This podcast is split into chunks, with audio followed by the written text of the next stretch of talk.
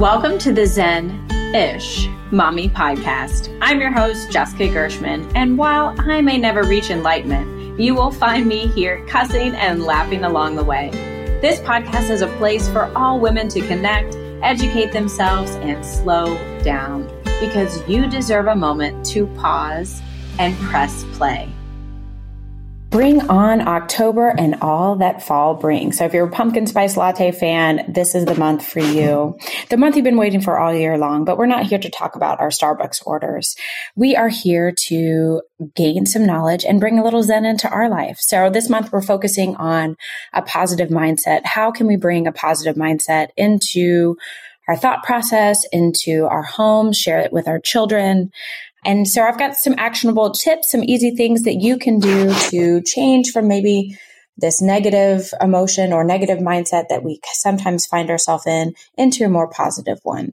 So the first step seems easy, right? In the Yoga Sutras, this ancient text, they say when a negative thought arises, replace it with a positive one.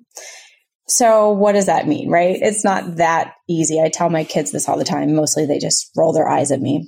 But if you're having these negative thoughts or if you're stuck kind of in what I call with my kiddos stinking thinking, try to think of something that you're grateful for, even just starting with a sunny day or having breath in your lungs or an able body to move and walk and to hug your children. So thinking of something that you're grateful for is a really great counterpart to a negative thought. What's another tip? Quiet time.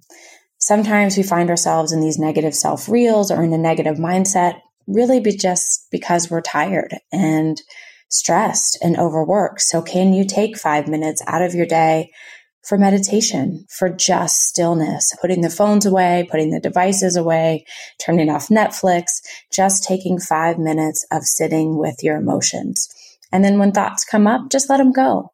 Sometimes we try to push things away, especially if it's negative, and it almost gives it more power, right? So let the negative things come and go. Let it pass like clouds in the sky. When times are tough, when you find these negative emotions, just know that everything is temporary. This is another one that I tell my kids that I get the eye roll for is that this thought, this feeling, this experience will not last forever. The sun will rise again tomorrow. The moon will shine tonight. The day will come. We will not always feel the way that we're feeling right now. And it's really important to remember and recognize that everything is temporary. It allows us to really appreciate the good moments and also know that the not so good moments will pass as well. All right. So another tip. I know we hammer this in all the time, but self care. And it's gotten this kind of negative connotation lately. Like self care has to look like bubble baths and getting your nails done and massages. And while massages are good for your body and a great way to give back to this body that does so much for us, it may not be self care for you. Not everyone loves that. And so self care doesn't have to look like any sort of way. It doesn't have to cost any money, but it does require some of your time. And that's just prioritizing yourself and which is not selfish, right? So making sure that you are carving out time each and every day for you, for something that fills up your bucket, that keeps you refreshed, recharged, and not depleted. And it's not necessarily always being with your kids, right? They can be a little mental suck sometimes, right?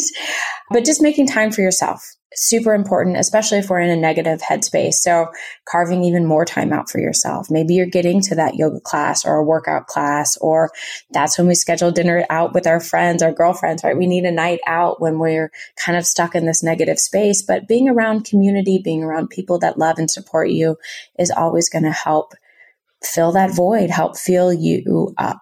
So I love that you can take these little tips, know that negative thoughts are going to come in uh, just as much as positive ones do. And we don't have to subscribe to whatever it is that's coming in our mind. So even if it's uh, waking up and you see something on Instagram, this happens to me all the time. I'm like, oh, I should have done that. And then I spiral into this, oh, see, you're not good enough and all of the things. And really, it was just an Instagram post, right?